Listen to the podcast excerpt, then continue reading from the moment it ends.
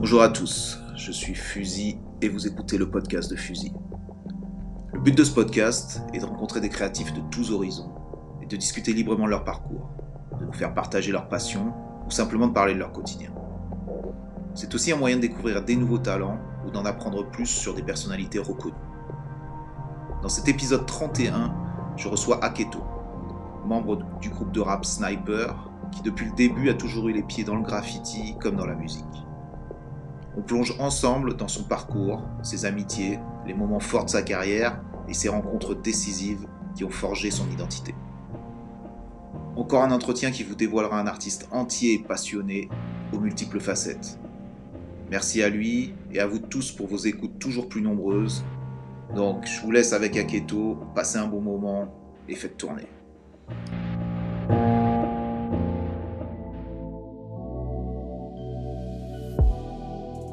Alors salut, salut Aket. Donc euh, merci beaucoup d'avoir euh, d'avoir accepté mon, mon, invitation. Donc je te laisse un peu te présenter euh, à nos auditeurs. Ouais, bah déjà merci, merci pour l'invitation. Donc ouais, Tac, membre du groupe Sniper, mm-hmm. groupe de rap, voilà, du début des années 2000, originaire du 95 dans le Nord. Ouais. Voilà, euh, comment présenter, ouais, 40 ans, euh, et voilà, un mec de la banlieue nord, euh, enfant du hip-hop, tout, ce que, ce que ça inclut, tout ce que ça implique. Voilà, grosso modo, c'est ça. C'est beau ça, enfant du hip-hop, c'est ça que t'as dit, enfant du hip-hop? Ouais, c'est ça, je pense que. Euh, après, il faudrait. pour les signeurs, il faudrait définir c'est quoi le hip-hop, parce que chacun a, sa conception ou sa vision du truc, mais enfant du hip-hop des voilà, 40 piges, grandi dans les années 90 en banlieue nord, je pense qu'il y a plein de gens euh, qui, captent, euh, le truc, quoi. Ouais, clairement. Et justement, mm. euh, tu vois, pour préparer un peu cette discussion, je, me suis posé sur ton, ton blog, tu avais, fait un blog, là, en... ouais. j'ai vu que ça date de quoi, de 2017 2017, ouais. Ouais, ouais, qui s'appelait donc Petite vie sans histoire avec euh, euh, avec le sang quoi, avec le sang, le nombre 100 et qui, qui m'a bien aidé justement à, à, capter un peu ton parcours. Et euh, en lisant ça, je me demandais justement c'était quoi le but un peu quand tu as écrit ce truc là parce que je vois tu as fait ça pendant pendant quelques mois et tu as lâché l'affaire. C'était quoi un peu le truc derrière tout ça? Bah, en fait, ça faisait longtemps que, je sais pas, un jour, je me suis dit, en fait, c'est parti d'un truc tout con. Vraiment, pour resituer le truc, c'était avec euh, un pote euh, du groupe de, de graffiti où je fais partie, mmh. euh, 16. On s'était dit, euh, avec mon pote 16, on s'était dit, ce serait bien qu'on passe un truc, un petit bouquin, mais pas dans un but mercantile, mais faire un petit truc pour nous, tu vois. Mmh. un petit tirage limité, juste pour, voilà, histoire de montrer que qu'on a participé à l'histoire, euh, voilà, qu'on a mis notre, notre petite pierre à l'édifice parce qu'on ne montrait pas trop nos photos, on n'était pas trop. Euh, là, on était dans, dans notre coin, quoi. Ouais. Et euh, lui, il avait commencé à écrire un texte avec des photos, et moi, je me suis pris au jeu. Et en fait, euh, j'ai commencé à écrire en, rapport avec le Pegou, et je me suis retrouvé à un peu raconter ma life. J'avais envie de tout reprendre depuis le début. Et le fait de commencer à écrire tout ça, ça m'a lancé dans, dans, une autre direction en réalité. D'accord. Et du coup, je, me suis dit, bah vas-y, euh, en fait, je vais me lancer dans un truc, je vais faire pour moi, je vais raconter ma life. Pas dans le but de faire un bouquin, mais euh, en fait, je me suis retrouvé avec beaucoup de matière et je me suis dit, bah, pourquoi pas le publier, euh, faire un blog et publier, voilà, tout ce accessible à tous. Et, c'est vrai que j'ai continué à écrire derrière ça, mais je ne l'ai pas publié parce que j'ai énormément de bons retours. Je me dit pourquoi pas euh, être plus ambitieux, pousser le truc plus loin et euh, à terme, euh, voilà, d'avoir faire un petit bouquin quoi. Mm-hmm.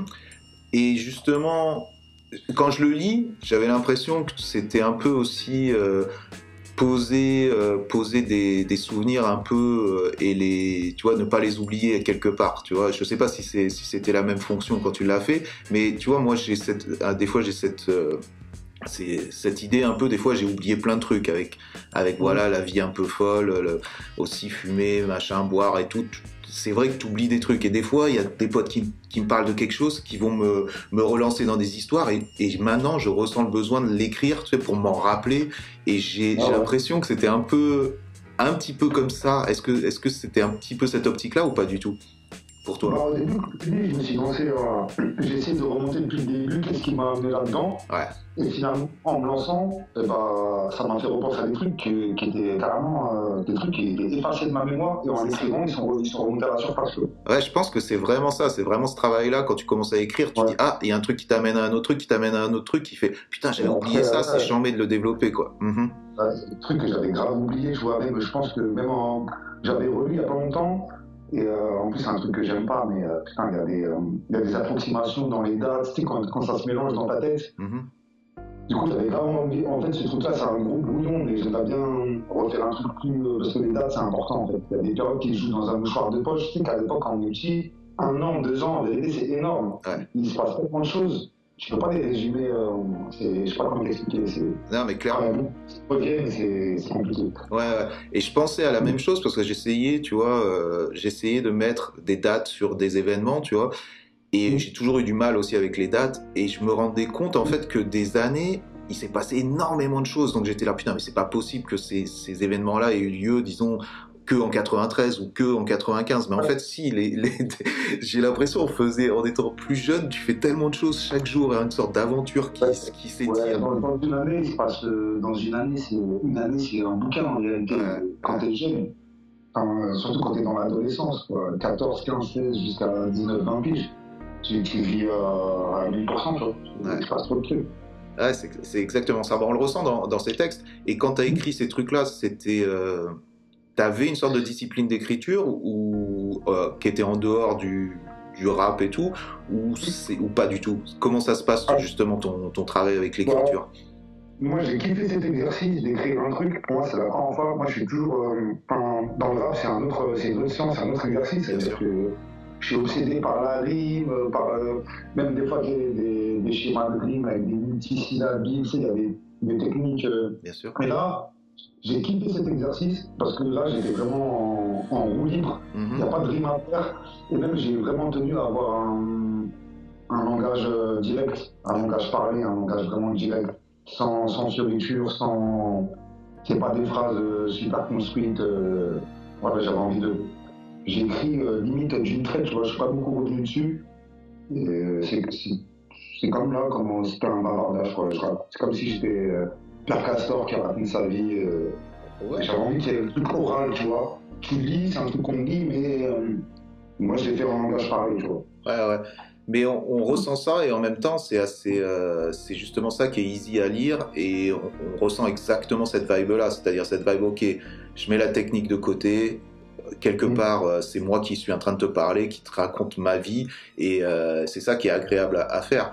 Et en même temps, j'ai l'impression, tu sais, cette culture, la culture, bah voilà, on peut l'appeler la culture hip-hop ou la culture, euh, je sais pas, tu vois, de rue, peu importe comment on l'appelle, il y a quand même beaucoup de, de cette notion de, c'est du parler, tu vois ce que je veux dire, même que ça soit, bon alors dans le rap et tout, mais, mais même, tu sais, les, euh, les réputations, les, les, la fame, tous ces trucs-là, c'est quand même les histoires qu'on se raconte, c'est du parler, tu vois ce que je veux dire, il n'y a pas, il y a pas vraiment, il n'y a pas une littérature de notre culture, tu vois. J'ai une anecdote, en fait, je suis sûr qu'il y en a plein qui l'ont vécu, des mecs de ma génération, on a tous vécu ça. Je sais qu'à l'époque, moi je prenais beaucoup de. Enfin. Moi j'ai grandi à côté de la gare des filles vitaneuse, Mhm. sur la ligne, la ligne nord, qu'on appelle aujourd'hui la ligne H. Et tu sais, il y avait le fameux wagon-service, tu vois. Ouais, bien sûr. Le wagon-service, on se posait, où ça, voilà, ça fumait, ça fumait des terres, c'est là que parfois je rencontrais des Gurtas. Uh-huh. Et tu sais, des fois, moi, ça m'est arrivé, je me rappelle, tu sais, des fois, t'en- t'en- t'entendais des légendes sur des Gurtas, tu vois. Bien sûr. Ouais, un tel, euh, c'est lui. En fait, tu sais, en fait, même des fois des trucs de mytho, tu vois. Moi, des fois, j'entendais des blagues d'un mec que je connais. Les gens, ça me disait, ah ouais, lui, c'est sûr, c'est un grand Renoir Stockmar. euh, C'est toujours un grand Renoir Stockman, quoi, dans l'imaginaire. c'est Ouais, vraiment je sais pas- Je sais pas pourquoi, mais il y a toujours ce truc-là, tu vois. de- Euh, voilà, c'était ouais, c'est ouais, des trucs, euh, des histoires qui se racontent. Ouais. En plus, à l'époque, il n'y avait pas les réseaux sociaux. Donc, Donc, ouais, euh, c'est du bouche à oreille, c'est des histoires qui se déforment, qui truquent. ouais, tu connais. c'est super intéressant, justement, ce côté-là, justement, de, de ces mythes qui se créent, et quand tu, et spécialement dans le graffiti, parce que, parce que Ouais. dans le graffiti, t'es caché derrière un nom, quoi. Donc, euh, donc ça laisse la place à cet imaginaire qui est assez cool et c'est vrai que c'est vrai que ça reste dans l'air quoi. C'est pas c'est pas écrit nulle part. C'est ça qui est mortel dans le temps en plus. Hein. Moi c'est ça qui, qui m'a attiré le mystère quoi. Mais c'est ça qui est marrant. Bon, alors, je vais en revenir à, parce que ce texte, donc, mm. ces textes euh, que tu as écrit là, ça m'a aidé donc justement à structurer, euh, savoir qui tu étais, tu vois, en dehors de, en dehors du fait que je savais qui tu étais en tant que, que rappeur, tu vois. Et euh, un truc qui m'a super, qui m'a vraiment intéressé et que j'ai trouvé vraiment cool, c'est au début quand tu dis que quand tu apprends à lire, donc je sais pas à mm. quel âge c'est 4, 5 ans, 5 ans, 6 ans. Ouais, 5, 6 ans, ouais donc, tu apprends à lire, et du fait que tu apprends à lire, tu arrives à comprendre les trucs, euh, tu essaies de tout lire dans la rue, partout, tous les trucs, et là, tu te rends compte qu'en fait, il y a des tags dans la rue, et que tu arrives à les lire, plus ou moins, quoi. C'est ça ton, ta première approche du graffiti, j'ai trouvé ça chambé comme, euh, comme explication. Ouais, la première porte d'entrée, c'est ça, et en fait, pourquoi ça m'a intrigué? Parce que j'arrivais pas forcément à les lire, et c'était pas des panneaux publicitaires, c'était pas des, des panneaux avec euh, des directions, avec des musiques, c'était ah, je vois qu'il y avait quelqu'un qui s'était déplacé pour écrire ça, tu vois. Ouais. Mais ça, je me souviens aussi donc je me souviens qu'enfant, ça m'a intrigué de ouf.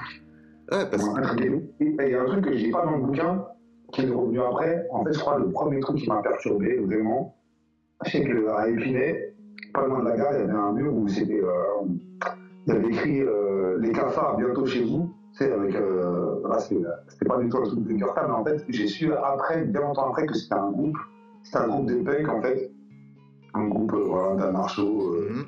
qui était du coin. Enfin, un groupe de, de punks qui répétait. Je sais qu'il y avait un pas de répète à Épinay. En fait, c'est un groupe de punks qui. Eux, ils faisaient des graffitis. Euh, mais genre, je te dis ça, genre, moi, je devais avoir 6-7 ans, tu vois. C'était un petit peu, ça veut dire. Euh, c'est en 86, 87, tu vois. Ok. Ouais. C'est un truc qui m'a appelé ça. Oui, parce qu'en 86-87, j'imagine à Épinay, il n'y a, pas, a pas beaucoup de graffiti hip-hop. Le truc, il était lisible. Je me souviens, il écrit les cafards bientôt chez vous. Et c'était euh, pas un guetard, hein, c'était euh, des lettres remplies, euh, mais lisibles. Ouais, comme, comme des messages politiques, comme il y a eu, euh, comme il y avait énormément en banlieue, quoi. De toute façon, tous ces messages politiques, euh, plus ou moins axés peu importe quoi, que ça soit raciste, que ça soit communiste, que ça soit anarchiste. Euh, oui, parce qu'on voyait aussi, je me souviens, on voyait, on voyait aussi des croix gammées, euh, on voyait des, des, trucs de bande, euh, comme ça. Ouais, mais ça, ça c'est quand même extrêmement intéressant que quand ton accès en fait à la lecture et ton accès aux lettres, il se soit, il se soit euh, jusqu'au, jusqu'à lire ce qu'il y avait sur les murs et à t'intéresser à ce mouvement-là. Bon, j'imagine que, que c'est pas à ce moment-là que tu t'es dit, ah, je veux faire pareil, mais. Euh... euh en fait, excuse-moi, je te coupe, mais en fait, là, avec l'âge et le temps passant, tu sais, quand tu te poses un peu, que tu regardes dans le rétro, Bien sûr. je me dis, euh, en vérité, écrire, savoir écrire et savoir lire, c'est un, un pouvoir Bien sûr ça donne trop de trop d'opportunités en fait. C'est incroyable. Ça, ça, a l'air de rien pour tout le monde. Enfin, c'est normal, tu vois. C'est un, une richesse de malade. Non, mais clairement. Et toi, bah, tout le monde s'en sert. Et c'est vrai, c'est vrai, c'est vrai que tu as raison de dire ça parce que ça, c'est un truc qu'on pense comme normal et comme acquis, mais, mais bon, c'est pas, c'est pas, c'est pas une réalité. Il y a plein de gens non plus qui, qui ne savent pas. Ouais, il y a des gens qui savent pas lire, qui savent pas écrire. Hein. Mhm, bien entendu. Et oui, c'est vrai, et ça t'efface complètement un, un, accès à la culture, à, à tout, quoi, tout moyen d'expression, quoi, quasiment. Quoi. De ouf, de, de ouf. Et donc, bon, alors pour revenir à ton histoire personnelle, tu dis donc tu es euh, banlieue nord, 95 95 de là-bas, euh, vraiment, moi je suis de là-bas euh, collé, vraiment le micro à Épinay. Ok. Ça veut dire, moi j'habite à Deuil-la-Barre, mais la gare la plus proche de chez moi c'est Épinay-Vitameuse. Ok, ok, donc tu vas, tu vas plus là. C'est important parce que quand on veut être un peu précis par rapport à la ligne, ça veut dire que C'est grand. C'est grand, mais surtout, euh, Épinay, c'est l'endroit où ça se sépare, quoi. C'est-à-dire que. Ouais, tu... 93, enfin, excuse-moi, je te coupe, mais j'aime bien précis. Juste avant Épinay-Métabeuse, c'est là que tu sors du 95. T'as euh, Champs-Courses de Soisy, après t'as Anguin, t'as Rabord en Messon, après Épinay-Métabeuse, Saint-Denis et Gare du Nord. Bien sûr. Donc t'es à, deux stations de. Après, t'es sur Paname. Voilà. C'est Gare du mais tu as aussi un côté qui part vers Pontoise et un côté qui part vers Persan-Gaumont, Montsou, tout ça, l'usage. Voilà. Et là, c'est quand même un gros foyer du hip-hop euh, français quand même. Banlieue Nord, Saint-Denis, tous ces endroits-là, c'est là, euh, avec bien sûr, bon, il y avait aussi Vitry de l'autre côté, mais c'est quand même, à cette époque-là, c'est quand même un truc qui est, qui est lourd, c'est là où ça se passe quand même. Ça, tu le ressens? Non, Moi, je le ressens, je sens que je vois des trucs. Même quand tu passes par Saint-Denis, tu vois, euh, et que tu comment moi, on saute dans le temps là, mais quand je commence à capter c'est quoi le guetta, c'est quoi le hip-hop, c'est pas le peura, quand t'arrives à Saint-Denis, Gare du vas-y, tu vois des, vas-y, tu vois des 93 MC, des 93 NTM, tu fais une dans ta tête. T'as entendu parler de un tel, un tel, tu vois des blagues, tu commences à tout regrouper. Tu sais, c'est un truc qui, vas-y, ça se passe dans ta tête en fait. Tu commences à capter euh, sans connaître personne tu fais ton petit monde, tu commences à. Tu vois ce que je veux dire? Euh, Totalement, ouais, c'est, exactement mm. ça. C'est-à-dire que tu te fais ton monde avec, avec tes connaissances que tu as eues, les petits trucs que tu as pu entendre à ton école. En regardant, à travers la vitre, tu vois. C'est un truc de Et c'est, et c'est vrai qu'il y a une sorte de graduation quand tu prends la ligne, mm. parce que moi je l'ai faite aussi longtemps cette ligne-là, ce, cette graduation en termes de, de, de graffiti, plus tu avances vers Paris, plus il y a de graffiti, ce qui, est, ce qui a toujours été comme ça. Parce que, et quand tu arrives à, à Saint-Denis, c'est la dernière station avant, avant Paris. Et là, entre Saint-Denis et Paris, c'est des fourrailles. Et ça a toujours été un peu ce, ce, truc-là. Tu, pareil pour toi, non? Tu penses bah, ça? contre, je me suis toujours dit, moi, je suis un peu, euh, comment dire, je suis un peu un chauvin de la banlieue nord, mais de la banlieue nord profonde. Mm-hmm. Moi, je trouve qu'il euh, y a des mecs qui étaient super forts, super talentueux, des cartonneurs, mais qui étaient euh, un peu éloignés dans la ligne, tu vois. On les voyait pas. Ça prenait des places à Gare du Nord, etc., parce qu'évidemment, c'est là, là qu'il faut être. Mais quand tu t'enfonces dans, dans la H, là, il y, a des, y, a eu, y a eu des légendes d'archives aussi. Alors, tu penses à qui, justement? Moi, je me souviens de mecs qui m'ont marqué. Il y avait Skid. Je crois que c'est un mec de Puccini. Mm-hmm. euh, Resco. Euh, je pense à qui? Je pense aussi à Dega. Ouais. Des mecs de Zarbochan, tout ça, des trucs super. Euh... J'avais l'impression qu'ils étaient high-tech. Je sais pas ils ont sorti ce style. Ils étaient je sais pas s'ils étaient en avance, mais en tout cas, ils étaient à l'heure, tu vois. Ah. Et puis, ils le faisaient sur les lignes en plus. Ils avaient un style qui était plus élaboré, plus fresque, un peu avec des personnages, des couleurs et tout, mais c'était sur, sur, sur, les lignes. Ouais, ouais, ils faisaient la ils voyaient quoi. Ouais. Il y, avait, il y avait aussi ouais, Resco. J'ai une petite histoire une fois, euh, justement, de Resco. Tu le connais, Resco, ou pas? On s'est déjà croisé plusieurs fois, vu que j'étais très pote euh, avec les mecs d'Hermont, les mecs d'Échelle, un quartier incroyable, il y a beaucoup de taggers. Mm -hmm. euh, des taggers de la ligne, c'était des mecs de là-bas. Donc ouais, j'ai amené à croiser lui, Studi, voilà, un peu c'est des légendes du secteur, tu vois. Ouais, ouais, c'est ça. Et c'est marrant, mm. en fait, le fait que l'endroit où tu évolues, où tu grandis, définit un peu quand même ta carrière quelque part. Tu vois ce que je veux dire? Et, quelque part, il y a un facteur, euh, pas chance, mais c'est comme ça, c'est juste la vie, c'est comme ça. Mais par exemple, tu vois, euh, là, juste avant, j'ai fait, euh, j'ai eu une longue discussion avec Chaz, STEM. Et mhm. c'est vrai que le mec commence fin des années 80, il est à Paris et très vite il va faire le métro, tu vois ce que je veux dire? Alors que tu prends le même mec, tu prends Resco, tu prends n'importe qui, ou tu prends toi, ou tu prends n'importe qui, qui est, qui est plus loin dans la banlieue, c'est pas la même chose, tu vois ce que je veux dire Donc tu vas pas avoir une carrière, ta carrière va se définir quand même vachement par rapport aux premières personnes que tu vas rencontrer et où tu es situé, quoi. C'est vrai, ça joue, c'est très déterminant. Et pareil pour le rap, pareil pour plein de choses. Mais tout ça pour. Voilà, je vais juste passer la, la mini anecdote qui, qui, est pas folle, mais qui est assez marrante pour Resco. Ouais. Euh, moi, un jour, c'est quoi, plein après-midi, je sais pas, on devait être en 93 ou 94, mm. un truc comme ça, et euh, ou peut-être un petit peu avant, mais vers là. Et, euh, et je fais un graphe en plein après-midi, juste après la gare de Dermont, je crois, tu vois, entre ou vers là. Je, ça, ouais. je sais plus, tu vois, c'est l'après-midi. Et, euh, et ou peut-être peut-être entre Pierre-Lay et Montigny, bon bref, on s'en fout. Et euh, je fais ça avec Stéro et tout, bah voilà, sur un petit mur, on revient vers la gare. Déjà c'est marrant parce qu'on fait ça à 3h de l'après-midi à, à, 50 mètres de la gare, tu vois, c'est genre normal. Et, euh, et là il y a un mec qui arrive et tout, un peu vénère. Euh, je vous ai vu par le train et tout. Je fais, ouais, bah, vas-y, tu nous as vu et tout. Il fait, et je capte pas que c'est un fort grand, en fait. Je crois que c'est un peu une Kaira et tout. Et, et le mec euh, fait, attendez, attendez ici, attendez ici et tout. On est là, mais qu'est-ce qu'il veut et tout. Pourquoi attendez? Et là, il monte dans les, dans les fourrés. Il va dans les fourrés comme un ouf. Il fait des bruits de ouf. Et là, il ressort avec des bubs. Et il fait, ah, je croyais que vous aviez utilisé mes bombes et tout. Et en fait, il avait caché les bombes juste derrière notre feu gras, ses bombes neuves pour peindre. Et il fait, ouais, je suis Resco et tout. Et, et là, on s'en va. Et le lendemain, on voit, il a fait un graphe à côté de nous, Resco et tout. Et là, je fais, ah, c'est marrant, quoi. C'était marrant. Ouais, ça, je, je, me souviens, il y avait un groupe qui cartonnait. C'était vraiment un groupe 9-5, hein, c'était les CUD. Ouais, bien entendu, ouais. Criminel ultra dangereux dangereux. Et je crois que c'est un groupe qui était un peu étendu dans le sac parce que moi, je me souviens à Deuil, il y avait des grands du Tchékar, ils étaient CUD, tu vois. Et moi, c'était trop petit encore, je captais pas. J'avais une caméra pour des CUD, avec le temps, tu vois, je regroupe tout. Bien entendu.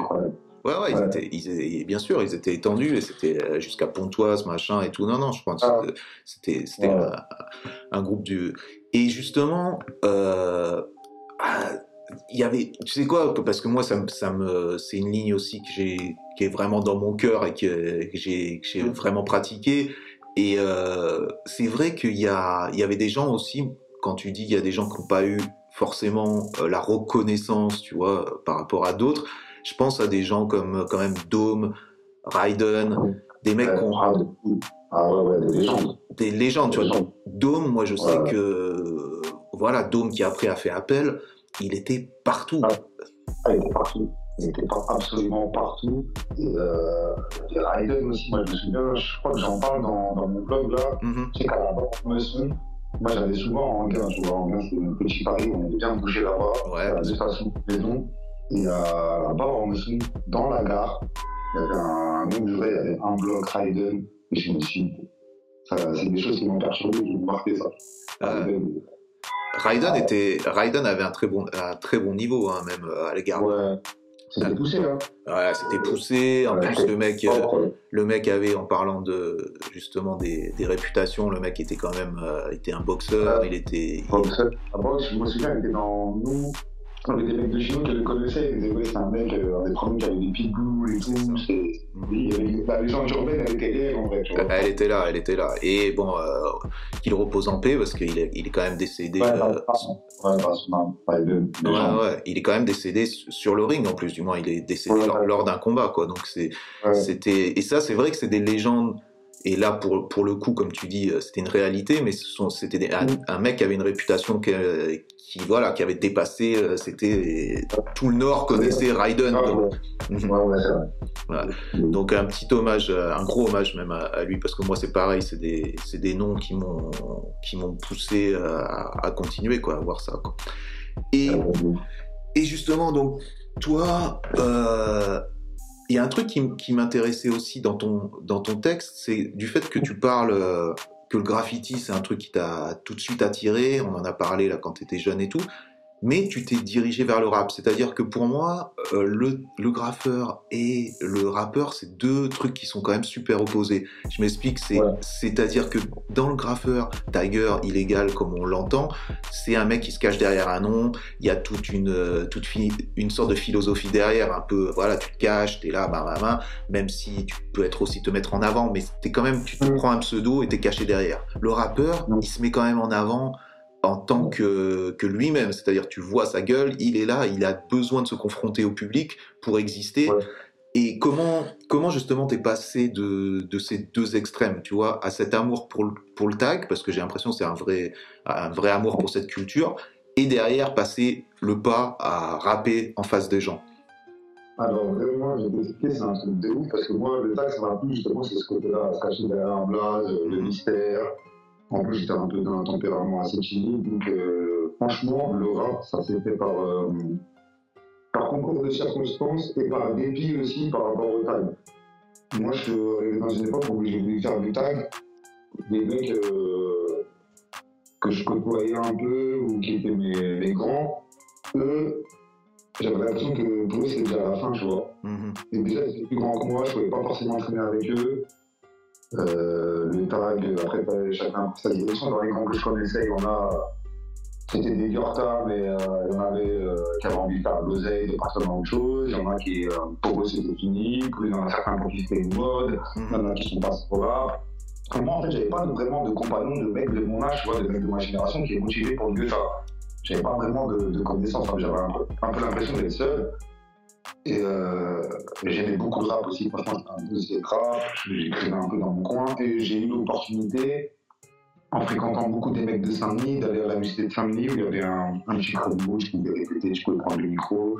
Et donc, timidement, c'est là que euh, j'ai trouvé plus de copains euh, qui voulaient faire du rap que de copains qui voulaient faire du tag, en fait. Super important, ouais. ouais. Et C'est un peu comme ça que c'est passé, tu vois. Ah ouais. Et ça, je le ressens, je le ressens dans ton texte, tu vois. Tu ressens encore ce truc où tu te dis merde.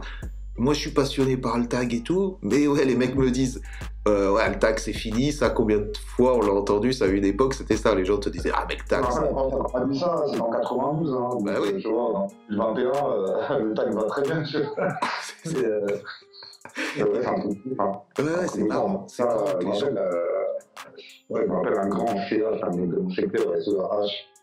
Euh, il me dit, ouais, mais c'est fini, Guetta, maintenant, on l'oseille, là, tu vois, le, le phrase de grand, tu vois. Ah, le truc classique, quoi. Mais ça te met un petit doute quand même dans ton cerveau Ouais. d'ado. Tu te dis merde.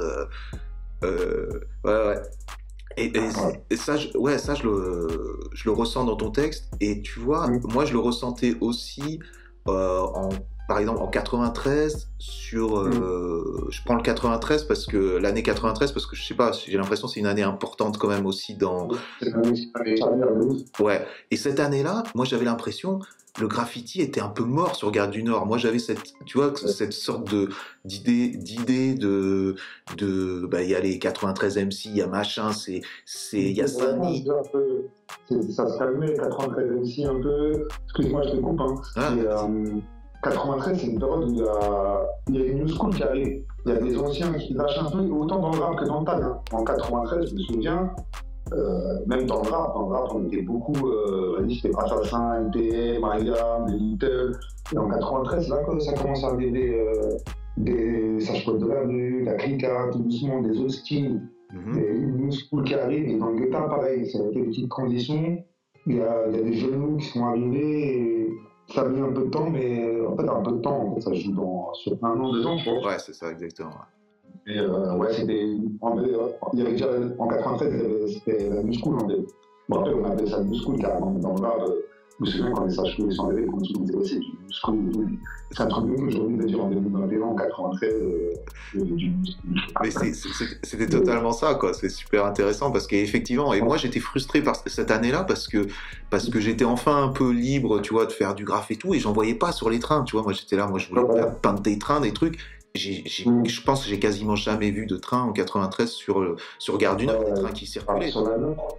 Franchement, il y a une, euh, il y a un moment, c'était rare, tu vois. Mhm. C'était euh, un- une longue période euh, où on ne voyait pas de train peint, moi, j'en voyais pas. Non, Et non. Moi, des fois, j'ai- moi, j'avais des poteaux qui étaient sur la C, sais, des, poteaux de- qui sont plusieurs moitiés, tout ça. Eux, ils voyaient des trains peints passer, nous, on n'en voit pas Gare du Nord. Non, non, Gare du Nord était mort. Gare du Nord était Ah mort à cette époque-là. Moi, je sais que j'étais frustré par rapport à ça parce que j'avais cette idée de, tu sais, des 93 NTM, de machin, Saint-Denis, Ouais. tout ça. Et en fait, Walou, ils avaient tous arrêté et c'était, c'était mort. Je sais quand j'ai commencé à, à peindre sur la, sur la Nord, il y avait, euh, du moins les trains, hein, il y avait rien, quoi. Il y Ouais. avait ici les, les, les, les, euh, les voies qui étaient peintes, beaucoup par Dôme et tous ces gens-là, CAD et tout Mhm. ça.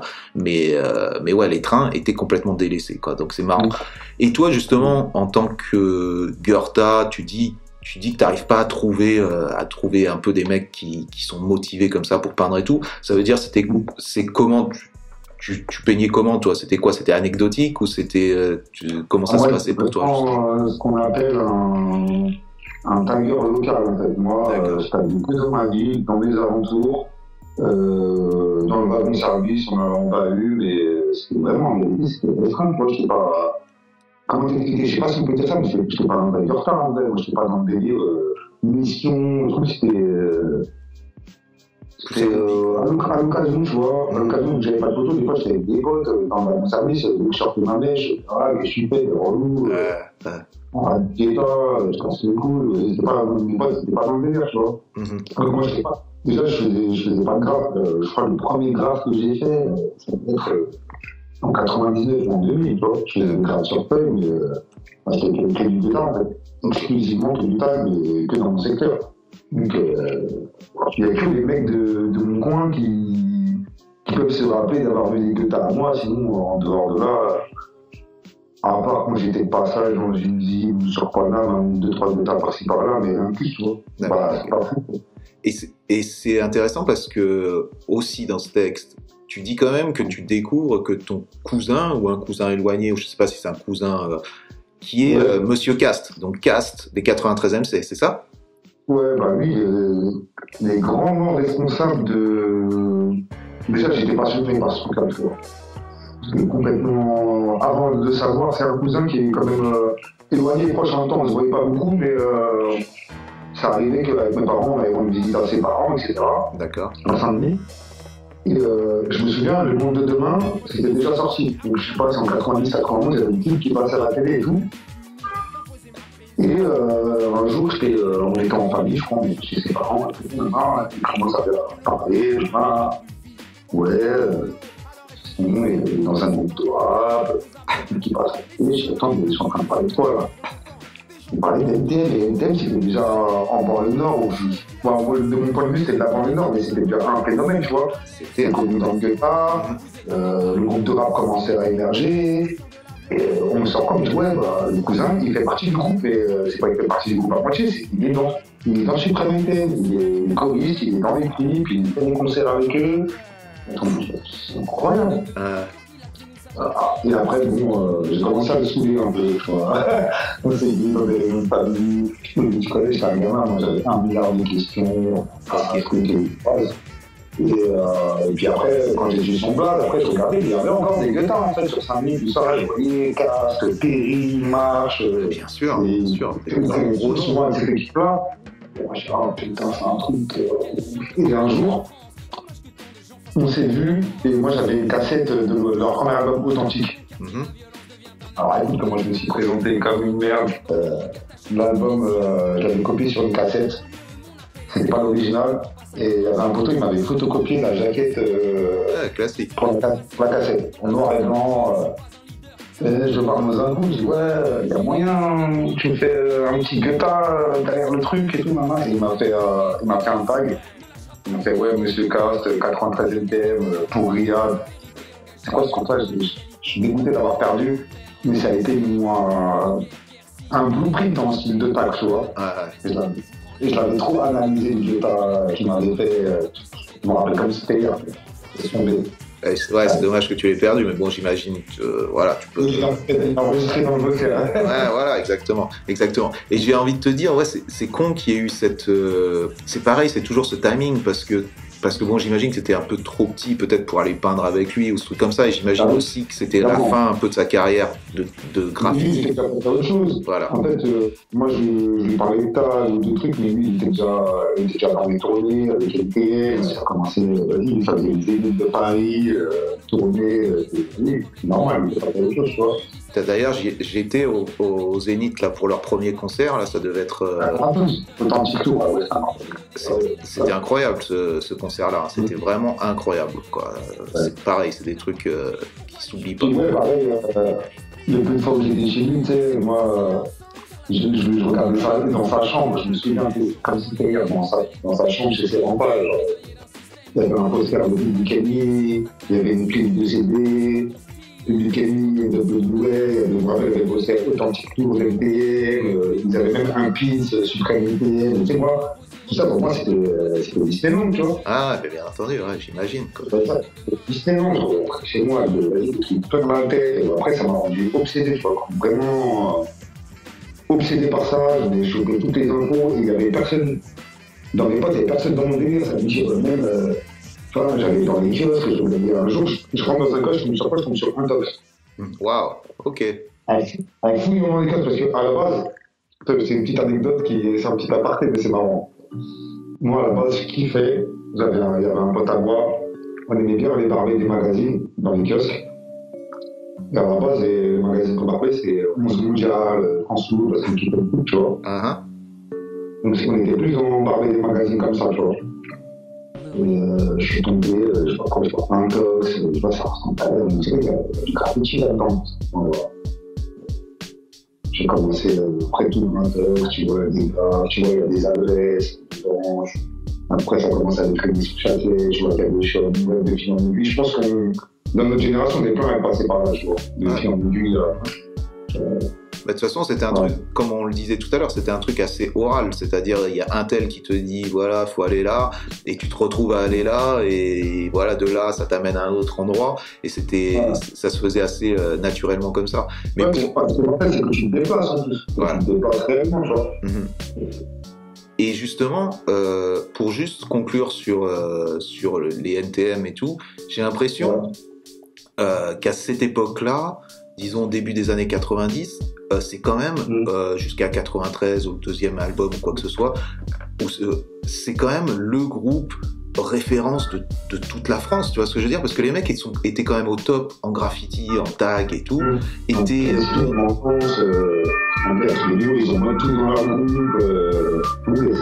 en danse, euh, ils sont là. Bon, après, j'y connais rien en danse, mais a priori, euh, ils- quand tu lis un peu, les mecs étaient, bons là-dedans aussi. Et derrière, en Ouais. rap, ils amènent un truc énorme. Donc, quand même, ils représentaient une sorte de ce qu'on appelle le hip-hop avec toutes ses, ses composantes. Mm. Ils étaient quand Ouais, même ouais. en haut de l'échelle de, de ce truc-là, quoi, quand même. De- Ouais, c'est au top. Et en plus, euh, la fierté est encore plus euh, décuplée chez moi. C'est que c'est un groupe de la banlieue nord, tu vois. Même si t'es un mec du 9-5, euh, c'est banlieue nord, tu vois. Saint-Denis, on passe tous les jours par là. Euh, moi, j'ai- j'ai la famille là-bas, il y a un groupe qui est dans le c'est ça. Ça te met vraiment un truc. Euh, Identitaire, quoi. Ouais, ça met une fierté. Ah, une fierté, je.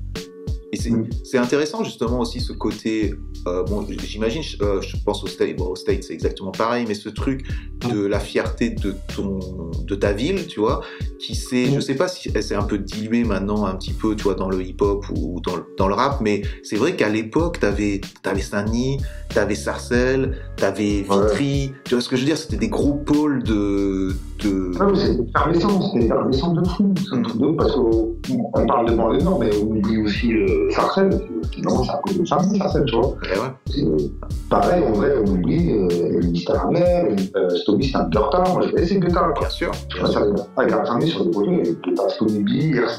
Euh, exactement. Tu vois, c'est. Et c'est vrai que c'était tout, tout était Ah. lié quand même. Tout était lié et tu le, tu le ressentais quoi. Tu ressentais quand même ce truc. euh, le graffiti était lié au, au, au rap. Les rappeurs avaient tous un, un mini lien avec le graffiti quoi qu'il en soit quoi. Et, ça, ça c'est fini ça ce truc là non? Toi qui es, toi qui es dans le rap maintenant, tu vas me dire les, les mecs ont un lien avec le graffiti? Bah, des. J'ai l'impression que c'est bizarre, ça revient. Moi, je croise beaucoup de jeunes. Enfin, quand je te dis des jeunes, des mecs de 20 piges, tu vois, qui sont dans la vingtaine. D'accord Bah, ouais, il y, en a beaucoup- qui ont des potes euh, qui sont dans le Goethe et tout, et ça me fait rigoler quand je parle avec eux, parce que j'ai l'impression de, de faire un bond de 20 ans en arrière, et finalement, ça s'est pas perdu tant que ça, finalement. Alors, ok, il y a des mecs qui en ont rien à foutre, tu vois, que ça leur est complètement étranger, mais euh, il y a toujours un petit lien. Il y a toujours un petit. Ah, ouais. Bah, C'est bien, c'est charmé quoi. Voilà. Moi, ça me fait plaisir quand j'entends ça. Ouais, clairement, clairement. Tout, C'est tout ne fout pas le camp. Ouais, non, il y a une, de toute façon, il y a une évolution. Ça, fout- c'est pas, je pense que rien ne fout vraiment le, le camp, mais c'est, c'est des, c'est des évolutions. Et c'est vrai que dans une évolution, et, euh, voilà, ça revient, il y a des boucles et ça revient, quoi, quoi qu'il en soit, quoi. Comme ouais, voilà, tu vois, ça revient toujours. Et bientôt, on va porter des, des Burberry euh, cousus euh, sur le côté des, des jeans. pas sûr que ça revienne, ça, pas sûr encore. Ouais, c'est pas. Il y avait un truc aussi dans ton texte qui m'a. Eh, D'ailleurs, je reprends euh, parce que je reviens euh, toujours à ce texte. Euh, ouais. Est-ce que, est que toi, en termes. Vu que tu as écrit, tu m'as dit que tu avais pris du plaisir à écrire et sans avoir le côté technique de, de, de l'écriture, que tu avais mis de côté et tu avais vraiment pris plaisir, est-ce que toi, tu lis aussi à côté de ça? Alors, euh, mes lectures, euh, je suis pas un mec qui lit des bouquins, ça m'arrive de temps en temps. Mhm. J'en ai lu quelques-uns, mais euh, depuis, que, depuis que je suis petit, comme je disais tout à l'heure, quand j'avais c'était pour voir des mondiales, des magazines, où j'ai énormément lu de magazines. Je- J'étais un grand consommateur de magazines. Ok. Euh, c'est ça qui m'a. bah, tu sais, que ça m'a rendu bon carrément euh, en orthographe, euh, en français, c'est là où j'avais des meilleures notes. Je ne sais pas forcément des bouquins, mais j'en ai bouffé du magazine. Ok. Et toujours lié, lié à des trucs que j'aime, soit football, soit, soit rap, soit graffiti. J'ai toujours aimé, même, euh, même aujourd'hui, c'est un truc qui me manque, tu vois. Moi, je préfère, euh, même sur Internet, j'aime bien les interviews à lire plutôt que les vidéos, tu vois. D'accord. Ça, c'est ton côté euh, justement old school. T'as as gardé ce truc-là de lire pour apprendre euh, euh, du, con- du contenu. Ça te plaît d'avoir du contenu, quoi. Ouais, j'aime bien avoir du contenu à lire, euh, ça développe l'imaginaire, ça. Mhm. Je sais pas, je sais pas comment expliquer. mais Ouais, non, mais je, bien. je capte Ouais. totalement ça. Et toi, justement, pour, en tant que discipline d'écriture, tu vois, ton écriture de, de rap, comment, comment, ça, se, comment ça, ça marche justement Tu as une discipline, tu dis par exemple, je parlais avec Limsa Dolné, et lui il me disait Ouais. son- son délire que tu parlais, on lui passe le bonjour, et, Bon, moi, je- et euh, lui il me disait qu'il adorait, qu'il notait tout le temps, toute la journée, il avait un carnet, il notait des phases, il notait des idées, tu vois, pas des trucs structurés, mais juste, juste des petites idées, des petites phases qui après il développerait à la maison, où il ce qu'il en fait avec. Toi, comment ça, fonctionnait, toi Comment ça fonctionne ta, ta discipline par rapport à ça? J'ai de l'or dans mes mains, je fous que la merde avec En mettre partout comme un tagueur compulsif 3, 5, 7 crew, Yuri reste une piste Tous à moitié fou, mon âme est triste Je suis un chien de paille, j'aurais jamais cru compter sur le peur Pour que le mien graille, combien d'ingrats combien Alors, euh, franchement, justement, je ne sais pas si c'est une discipline appropriée, j'ai aucune discipline. C'est que je suis très. euh, je suis tout le temps en fait. Ok Quand je, dis- quand je discute avec des potes, que je regarde un truc à la télé, que je lis un truc, il y a des trucs, soit ça me marque et c'est enregistré dans ma tête, ou soit, euh, comme t'as dit ça, je les passe. Ok. Et euh, je, me- je me dis pas, il y a un jour, ouais, là, euh, aujourd'hui, j'ai écrit, euh, non, c'est vraiment, hein, je suis pas de la dernière minute, donc ça peut arriver. euh, J'ai une séance de studio, je vais arriver les mains dans les poches et euh, euh, j'aime bien me mettre au pied du mur, en fait. Je suis au pied du mur. Y a un morceau à terre. Je vais regarder dans mes notes si notais pas comme idée à la con, là, je suis comme ça, noter vite fait, je repense à des trucs et euh, j'aime bien. C'est pas forcément une bonne discipline, après chacun la sienne, hein. il y en a qui sont plus studieux. Après, j'ai fait des périodes où j'ai essayé d'être studieux, mais j'y arrive pas, et j'aime bien, j'aime bien être au pied du mur. Ok, c'est exactement ce que disait Limsa, et c'est vrai que c'est une manière de, une manière de faire qui est naturelle. Et après, tu te connais et tu sais que ça fonctionne comme ça, donc il n'y a pas besoin d'avoir d'autres références. ça, ça a mis du temps. Aujourd'hui, je suis beaucoup plus à l'aise avec ça que, euh, qu'il y a 10 ou 15 ans où euh, ça me mettait l'impression, et des fois, j'avais même l'impression que j'avais des. euh, J'aime pas que ce soit une contrainte, une passion qui devient une contrainte, c'est relou. Donc c'est vrai qu'il y a par exemple, quand on faisait des albums de sniper, des fois on se donnait un thème, j'avais l'impression que c'était des devoirs à faire à la maison. Ouais, c'était un peu sous la contrainte, j'écrivais chez moi, ouais, demain, un studio, faut que j'arrive avec mon texte prêt. C'était chiant que c'était pas spontané, j'étais pas souvent content du résultat. Et là, avec le temps, j'ai appris à me connaître et je sais, je sais comment faire, je sais comment gérer, je sais comment être satisfait de moi. J'ai pas besoin d'un masque mais moi on me voit mieux, je me porte Viens on rappe que je te torde, ambiance battle de break Faut éviter le judge, plus on me voit plus je souffre. Viens on boit que je te couche, viens on se barre de cette plaide. Ouais ouais, toi t'étais mieux avant, tous mes héros sont Et ça prend du temps, hein. il a fallu attendre. Bon, là j'ai 40 ans et là, franchement, je me suis jamais, enfin dans le là, dans la musique, je me suis jamais autant éclaté que maintenant, tu vois. Ok, Parce que je me connais, euh, je sais comment, je sais comment je fonctionne. Et euh, j'ai enlevé les contraintes. Alors qu'il y a une période où c'était vraiment. Et le pire, c'est que c'était une période où. Enfin, avec le groupe, avec Sniper, ça fonctionnait, tu vois, on cartonnait, Mhm. ça vendait, euh, on, a, on a cartonné, mais en réalité, dans les faits, moi, je prenais pas un plaisir fou, en fait. euh, et c'est ouf de dire ça, j'espère ne pas décevoir les, les gens, mais euh, et non, mais c'est pas l'exemple de Max, tu vois, en fait. tu vois.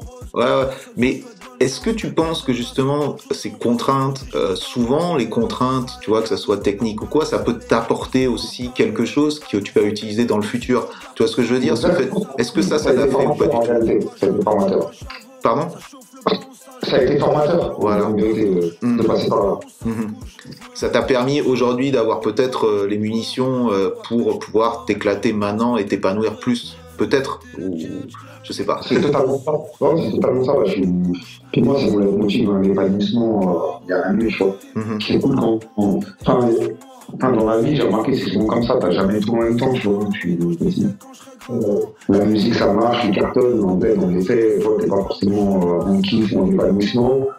Je, euh, je sais pas comment t'expliquer, même des fois, euh, c'est comme même les relations amoureuses, c'est comme ça, tu peux pas avoir, tu peux pas avoir tout, tu vois, je peux- tout ne peut pas être aligné euh, à ta guise, tu vois, je sais pas comment t'expliquer. Peut-être c'est confus ce que je te dis, mais. Pas trop, pas trop, ça a du sens en fait, quoi, parce que c'est comme ça que ça marche, quoi. Puis, Euh, plus, plus tu te connais, plus tu sais où tu vas, plus tu sais ce que tu veux, et c'est ça le plus important en fait. Dégoûté de la vie comme si j'avais tout foiré. Le couplet de ma vie je vais te le pondre en une soirée. Le bouquet final avant que j'arrête de me bouffer le crâne pour du paraître J'ai du mal à croire que j'ai fait carrière comme si c'était dans une autre vie. Presque prêt à jurer que c'était juste un sosie Juste un produit. Et d'où y un ticket gagnant à la loterie? Concrètement, euh, t'aimes te mettre en danger en fait euh, pour pouvoir kiffer. C'est-à-dire quand je te dis ça, te mettre en danger, t'arrives dans un lieu, t'as pas de texte prêt, euh, t'as trois faces dans ta tête et t'es en Ouais. face de, de Joey Star, t'es en face de, tu vois, je reprends ça parce qu'il y avait ce truc de, t'as des grosses pointures en face de toi. T'as besoin de cette mise, mise en danger pour kiffer et pour, euh, pour balancer quelque chose de, de bon. Bah ouais, c'est super important parce qu'il y a là-dedans, il y a quoi? Il y a la spontanéité. La spontanéité, c'est c'est charmé, c'est une sensation. Il y a l'adrénaline. Et des fois, je me dis, c'est. Des fois, je m'auto-analyse. Est-ce que quelque part, c'est pas lié. euh, Il y a un truc qui va avec le. C'est, euh, Je sais pas comment. Une performance euh, que tu dois faire, euh, t'as pas le choix. C'est maintenant. C'est maintenant, t'as tant de temps pour le faire une séance de studio. Des fois, une séance de studio qui est bouquée, t'as 2-3 heures. après, c'est fini. Tu vois C'est comme, vas-y, tu vas peindre, des fois tu vas sur le plan, t'as un quart pour le faire. C'est Pour pas te louper, quoi. Ouais. Et ça, tu, tu te nourris de ça, en fait, pour, euh, pour balancer un. pour, pour euh, t'exprimer. C'est c'est comme ça, c'est comme ça que tu ressens, tu ressens, Ah ouais, tu ouais. ressens le mieux. Ouais, j'aime j'aime bien ça. J'aime bien ça même aujourd'hui, là, je suis dans des trucs où je suis un peu plus en. Je suis un peu plus confortable, vu que bon, voilà, maintenant on a un propre studio, où les gars, en vérité, j'ai tout content, il n'y a pas de limite de temps. Mhm. Mais euh, je me mets dans des lignes où, vas-y, je fais un. Alors, des fois, j'ai rien écrit, j'écoute une prod, j'ai le micro à côté de moi, je fais une phrase qui me passe par la tête, je fais la deuxième, j'y vais, j'y vais au feeling, tu vois, dans la spontanéité. Et, voilà, je me dis, voilà, euh, même si j'ai pas limite de temps au studio, je me dis, euh, bon, vas-y, là, je vais me péter 4 heures, euh, et dans les 4 heures, il faut que je sois productif et que je trouve un truc. j'ai rien prévu avant, je sais pas ce que je vais faire, mais j'y vais. Aujourd'hui, je rentre pas bredouille à la maison, tu vois. Je rentre avec un morceau. Mais ça, c'est extrêmement lié au, à, la, à la discipline du, euh, du freestyle, quoi. Le, le freestyle que tu peux faire dans la rue, que, tu, que tout, tout le monde a fait. euh, oui, tu vois, tu vois ce truc, t'es dans la rue, tu tisses, tu fumes, t'es avec tes potes, stop, ça sort un freestyle. Moi, je te dis pas que je le fais, mais, mais ce, euh, ce truc de freestyle, euh, t'arrives à prendre l'essence de ça, et c'était un peu, vous étiez connu aussi par rapport à ça, par rapport au freestyle. Mais moi, où je vois le danger, c'est justement réussir à trouver l'essence du freestyle pour pouvoir faire des morceaux qui sont, qui sont posés, quoi, parce que c'est pas la même ouais, chose. Ouais, c'est ça que je cherche. hein. Tu sais, euh, là, tu me dis un truc, c'est super intéressant. Avant, quand je faisais des morceaux, j'avais tendance à beaucoup m'en faire. Tu sais, quand t'as as les possibilités de la technologie, du studio, je peux faire plein de trucs, je peux faire plein de quiz, je peux faire plein de bacs, euh, des couches, des surcouches. Mhm. Aujourd'hui, je me dis, j'aime bien faire des trucs où c'est c'est super allégé, tu vois. D'accord. Euh, pas la peine de trop en faire. Je fais une voix, j'en fais une par-dessus, pas besoin d'en faire des tonnes. Si ça sonne bien comme ça, pas la peine d'en rajouter. Mhm. En vérité, euh, il y a un adage, je sais pas si c'est américain ou anglais, qui dit euh, less is better. Tu vois. Et en français, il y a le, mieux est l'ennemi du bien. Mhm. Et moi, je trouve que c'est des phrases qui ont l'air comme ça, c'est des petits adages, mais ça en dit long. C'est- Réussir à trouver l'essence de, de tout ça. Et toi, l'essence, Ouais. l'essence de Sans, ça, sans, sans trop en rajouter, tu vois. Mhm, mhm. Rester épuré et, et trouver ce qui. La phase. En fait, tout est basé sur la phase quand même. La phase qui, qui tue, qui Ah, va. même, même dans le je suis pareil, hein, vois, le peu de fois où. Alors aujourd'hui, ça m'arrive encore de peindre vraiment des ambiances, vas-y, quand on ambiance barbecue, euh, un petit spot, un petit terrain, moi j'aime bien ça, mais par contre, je, je n'arrive pas à rester concentré, je peux pas rester euh, une heure ou deux euh, sur une pièce à faire un son, à peindre un son. Moi, euh. C'est- faut que dans la demi-heure dans les 45 minutes, ça soit arrivé, euh, les belles c'est bien, je suis content, mais faut pas. si vous me demandez de faire du fond, de passer un peu de boulot, faut m'oublier, je. Ouais, ouais, c'est, c'est la sensation que t'aimes, c'est le... Bon, il y a plein de gens qui sont comme ça. Et, et c'est intéressant parce que, quelque part, notre culture du graffiti, du rap, la culture hip-hop et tout, c'est un peu... Voilà, je vais peut-être pousser ça, mais il y a la place pour tout le monde, tu vois ce que je veux dire? Il y a la place pour le mec qui est un peu taiseux, qui va réfléchir au truc et tout, qui va écrire un Ouais, texte peut-être long. Ouais. Mhm. Et il y a la place pour des mecs comme toi qui seront plus dans l'instantanéité, qui sont plus dans le kiff du moment, qui sont peut-être euh, un peu actifs, super. euh, voilà, ils ont besoin de se- de s'exprimer rapidement. Et il y a, y a tout. Il y a- ça existe, c'est là, t'as juste à le prendre, ce qui est quand même une super grosse richesse par rapport à, à ce mouvement, quoi. C'est c'est quand même. Chez nous, Parce que moi, tu sais, des trucs comme ça, moi je suis admiratif hein, quand je vois des potes qui se prennent, ils font un fond, ils sont concentrés pendant des heures. Moi, c'est le mec qui préfère venir, euh, voilà, je mange, euh, je mange un tas d'albergues, euh, je bavarde, là, j'ai fini mon grand en 30 minutes et je suis content, tu vois. De- Et tu vois la même chose dans, dans le rap, justement, des mecs qui écrivent des textes longs, qui se prennent la tête par rapport à ça, qui arrivent en studio ouais. avec des, des gros Ouais, ouais, textes et tout. ah, Il y en a, il y en a- il y en a beaucoup. Après, c'est chacun, comme je disais, ça rejoint quoi C'est faut se connaître, quoi. chacun sa science. Hein. Il y en a, ça leur va bien, d'autres, ça leur va pas. Ouais. Non, clairement. chacun, chacun son truc. Et justement, euh, t'as pris un. J'ai l'impression dans le rap, euh, ce truc justement de freestyle, de euh, d'interaction aussi. euh, c'est ça qui t'a nourri, c'est ça qui a nourri aussi ton groupe. Euh, Mm. Comment ça se passait? J'ai envie, envie de revenir un peu à ce tout ce qui était radio à l'époque, parce que ça c'est pareil, c'est un truc. bon, ça n'a pas été perdu, mais c'était quand même quelque chose qui a, qui a construit euh, ce qu'a été le rap français et tout, c'est-à-dire les radios comme le Tina. Style, tous ces trucs-là. Toi, ça t'a marqué tout ça aussi? Ah ouais, bah moi, c'est quoi le dinosaure pour, euh, pour passer par là C'est un truc, moi je me souviens, j'en entendais parler, mais j'étais trop petit. Je me souviens, il y a ça, en 88, 89. Ouais. J'en entendais parler, mais moi j'ai eu une cassette à retardement. Mhm. C'est-à-dire que je me souviens, je suis rentré au collège en 90-91. Et justement, le mec, m'a mis dans le guetta. Christophe, donc dédicace à lui. la hache. Euh, lui, il me, il, il me faisait des, des copies de cassettes de Gina Style. Bien sûr. On en a tous eu. euh, C'était abusé. En fait, je me des intros. Euh, et j'ai vu la, la discipline du freestyle radio. On avait, répété. Et puis, il y avait Radio Star aussi qui était dans le même 5 par chez nous. Souviens, je sais pas si, je sais pas si t'as connu Radio Star. J'ai pas connu Radio Star, moi. Radio Star, je sais plus, c'était la Aubonne, euh, un truc dans le coin, pareil, avec des freestyles en diablé. Euh, ouais, ça m'a marqué, ça. hein. Ça m'a marqué, je me souviens, euh, enfin, je me souviens, le mec qui m'a le plus traumatisé, c'était Rico. Toi, tu te souviens, Rico de Sarcelles bien sûr. Euh, bien Ah, sûr, ouais. j'ai encore les paroles dans ma tête. Là, je vais pas faire l'offense de Ah, chanter, mais je, suis sûr que tu connais, je suis sûr que tu connais même complètement. Euh, Rico, c'était incroyable. Et, et justement, tu sais, ces moments de live comme ça, parce qu'il y avait, c'était du live, c'est, ça a quand même créé aussi des réputations. C'est là quand tu vois justement les NTM, quand ils allaient euh, au Tina Style, Ouais, ils pétaient tout. Tous les aussi... Comment? Je me souviens, DM, quand il est passé, je me souviens, j'avais une cassette où d'entrée, ils arrivaient, ils disaient, ouais, euh, tous les temps, ils avaient au pupitre, t'es genre, euh, Ouais. pour donner la leçon, tu vois. Ah ouais, non mais c'était ça, ils stoppaient tout, Barbara, euh, Dynasty coupe le son, Barbara, c'était euh, les boss qui prenaient le contrôle. Et en même temps, t'avais la même chose pour Ministère Hammer, euh, quand ils arrivaient, même chose quand ils avaient fait leur session qui était, qui était incroyable, quoi, où, où ils étaient tous à faire. Bon, et là, tu sentais que c'était plus préparé, mais c'était cette- ce moment-là, je sais pas si tu, tu vois de quoi je parle, Ouais. c'était incroyable, ils avaient tous leurs couplets, tout était carré, tout était. Ils avaient pris le contrôle vraiment de la radio. Et ce que je veux dire par là, c'est que quand même, euh, ces gens-là, direct, on a vu que c'était des, des gens importants, mais il y avait aussi des réputations qui pouvaient se, se, se, se détruire, se faire par rapport à ça. Il fallait être quand même OP et il fallait, fallait envoyer le truc. Ça, tu l'as.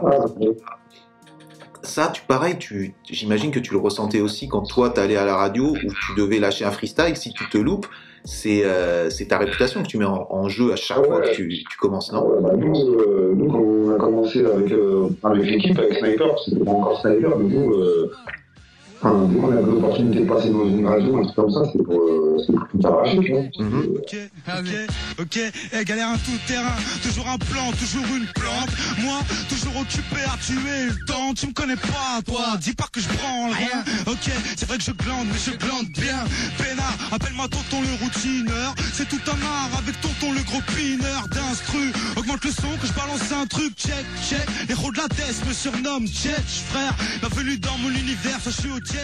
Je me souviens, il avait, euh, le- les premières radios où on est passé, je crois que c'est la première même, je sais pas si t'as connu sur 6.3. Bien sûr.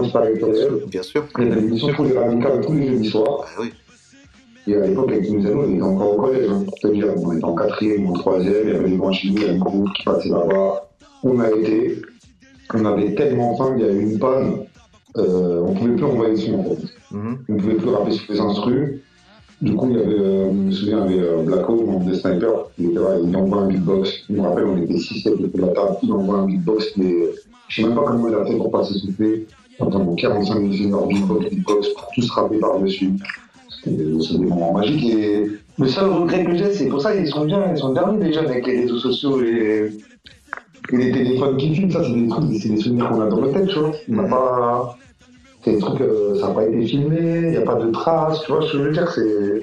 Mais des ambiances comme ça, on en a fait plein, tu vois. C'est là, c'est là où j'en reviens à justement cette culture qui reste quand même orale, tu vois ce que je veux dire Mais ce qui est, c'est là où c'est important que, par exemple, des gens comme toi parlent, de plein de gens parlent, tu vois, ou alors qu'il y ait des documentaires, parce que quelque part, qu'est-ce qui se passe quand ces personnes-là elles partent ou euh, c'est, Ouais, tu c'est vois, pas ce- traces. voilà, et ça reste dans les têtes de certains, mais c'est un peu comme euh, cette culture africaine où, où ça, se- ça, se, Ouais, ça se transmet, ouais, ça se transmet par la parole et à la fin t'es niqué parce que parce qu'il suffit qu'il y ait un cam qui arrive derrière et qui dise autre autre chose et que tu vois c'est assez compliqué quand même de, de de contrôler entre guillemets de faire voir ce que c'était vraiment cette culture et d'être objectif parce qu'il y en aura toujours un qui va se mettre en avant dire ah ben non mais moi j'y étais et tu vois ce que je veux dire? C'est comme, comme ça, mais bon, on a- Ouais. on a des souvenirs dans nos têtes. Et... Ouais. Moi, je pense que, euh, pour revenir à ce qu'on disait au début par rapport au blog que j'ai écrit, moi, plein de gens que je croise, donc des anciens, je leur dis qu'il faut que, il faut que chacun euh, écrive son histoire, en fait. Mhm. Faut- faut- Franchement, si t'as des souvenirs, si t'as vécu une période qui n'a pas été documentée, il faut, faut que chacun mette sa pierre à l'édifice, quoi. Parce que c'est toujours vu d'un d'un point de vue. Moi, je me souviens à l'époque, par exemple, euh, quand Paris Ricard s'est sorti, nous, on était innocents, on savait pas, mais en fait, c'était. Euh, c'était- c'est pas que c'était orienté, mais c'était pas complet. Bien entendu. Mais en quelque part, c'est ça, c'est super intéressant parce que effectivement, d'un côté, c'est orienté parce que le mec fait un livre, c'est obligé que tu mettes les gens que tu connaisses qui sont autour de toi. Donc ça ne représente pas, ça ne représente pas tout ce que c'était, mais en même temps, euh, en même temps, tout le monde a kiffé. Tu vois ce que je veux dire? C'est c'est compliqué à, à gérer ce truc-là. Ouais, à l'époque, je sais que ça pouvait foutre le système à certains, ou des fois des frustrations, mais en fait, il faut que chacun écrive son bout d'histoire. Si t'es pas content d'un truc, tu trouves que le mec, euh, voilà, il a fait un documentaire sur le rap, ou sur le rap, sur le hip-hop. Si tu trouves que c'est pas complet, qu'il y a des oubliés, bah, mettre à pierre l'édifice, tu vois. Et spécialement maintenant, spécialement maintenant où c'est très simple Ouais. de faire un livre, c'est très simple de, de publier quelque chose, ou même de faire un podcast, les gars. hein. Vous pouvez le faire demain. hein. Vous- en trois secondes, vous faites un podcast. c'est- que ça. Ouais, non, c'est vrai. Et par contre, il y avait une bonne, euh, une bonne anecdote justement par rapport à Paris Toncar, qui est Paris Toncar qui sort en quoi? 91, 80 91, je dirais peut-être? Ouais, quand moi, je me souviens, ouais, c'était le début du collège, hein, j'étais en 5e, ouais, là, c'est 92, moi, je dirais, je crois. Mhm. C'est ça, 92. Ouais. Et, et euh, tu dis que tu, quand tu vois Paris Toncar, tu le, tu photocopies toutes les pages et tu, et tu ça que tu fais? Ouais, bah, en fait, c'est pas moi qui a photocopié toutes les pages. En fait, c'est euh, mon pote Tunisiano. On était dans la même classe. Mhm. Et euh, il y avait euh, un grand à nous qui était dans, voilà, qui était dans le c'est un, un tailleur local, un tailleur de la ville. Et euh, il avait le bouquin, et en fait, Tunisiano, il est parti avec lui, ou je sais pas si c'est le grand frère Tunisiano, si c'est lui qui est parti avec lui à la bibliothèque municipale, et en fait, c'était gratuit pour, euh, pour faire des photocopies. Ok. Il a tout photocopié, il a photocopié, c'est pris la tête, hein. Un pavé, il a photocopié tout le bouquin, scotché, il me l'a prêté. Moi, il avec ça, on m'a niqué, tout ça, je oh, incroyable, je commence à payer et tout. Il prête le moi, je l'ai jamais rendu. Jamais rendu. Et après, tous les jours, je venais euh, avec un nouveau sketch, un, un nouveau grave sur feuille, avec des lettres poupées partout, perso à côté, tu sais, des trucs d'escrocs, je vois, en fait. Euh. Je, je voulais me la raconter, mais c'était des escroqueries totales, tu vois. Mais c'est assez, c'est assez fou parce que quand tu vois le livre euh, et de photocopier, donc j'imagine la qualité photocopie, le truc en Ouais, noir ouais, et et derrière tu t'imagines voilà les trucs, c'est c'est assez, c'est- ouais c'est chouette quoi. C'est comme ça que ça fonctionnait quoi. Et c'est ça qui est marrant. Et ça, ça c'est un truc qui s'est totalement perdu avec justement le fait que maintenant on a toutes ces informations là quoi, toutes ces informations qui nous sont données. Et T'as quand même une part de rêve qui, qui s'envole, j'ai l'impression un petit peu, Ouais. il y a une part de là qui s'envole, il y a un imaginaire qui disparaît, après.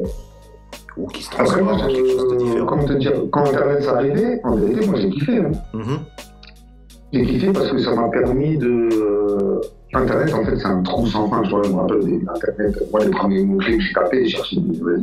S'il y avait des sites de grâce, s'il y avait des sites de Cora, Ouais, moi pareil, euh. New York. et Même euh, quand, quand il y a YouTube, quand ça arrivait, tu retrouves des sons que, vas-y, t'avais pas sur cassette ou t'avais pas pu acheter le CD à l'époque. Tu retrouves, tu creuses, tu cherches. Moi, j'ai passé des nuits entières, euh, je suis devenu un geek carrément. Mhm. Parce que euh, il y a des possibilités, euh, ça dépend de l'utilisation de je crois. Non, mais c'est extrêmement utile, hein, c'est clair. Et, et puis ça a aidé euh, la culture, ça a aidé. euh, voilà, tu peux tu peux connaître tellement plus de choses tout en restant chez toi. C'est voilà, c'est c'est même pas un débat. Ouais. c'est aujourd'hui, je me dis, c'est impossible, c'est dans Internet, dans les mots, tu peux pas ne pas, si t'es dans la vie, tu peux pas ne pas être tu vois. Mhm, mhm. Ouais, c'est vrai. Ouais. Même des fois, aujourd'hui, pour un truc à la si je sais pas faire un truc de bricolage, ou si je sais pas faire une recette, ou si j'ai un problème de mécanique, et tu vas sur Google, tu vas trouver une solution. tu. Il y a des tutos pour tout, tu vois. Non, non, mais clairement, clairement.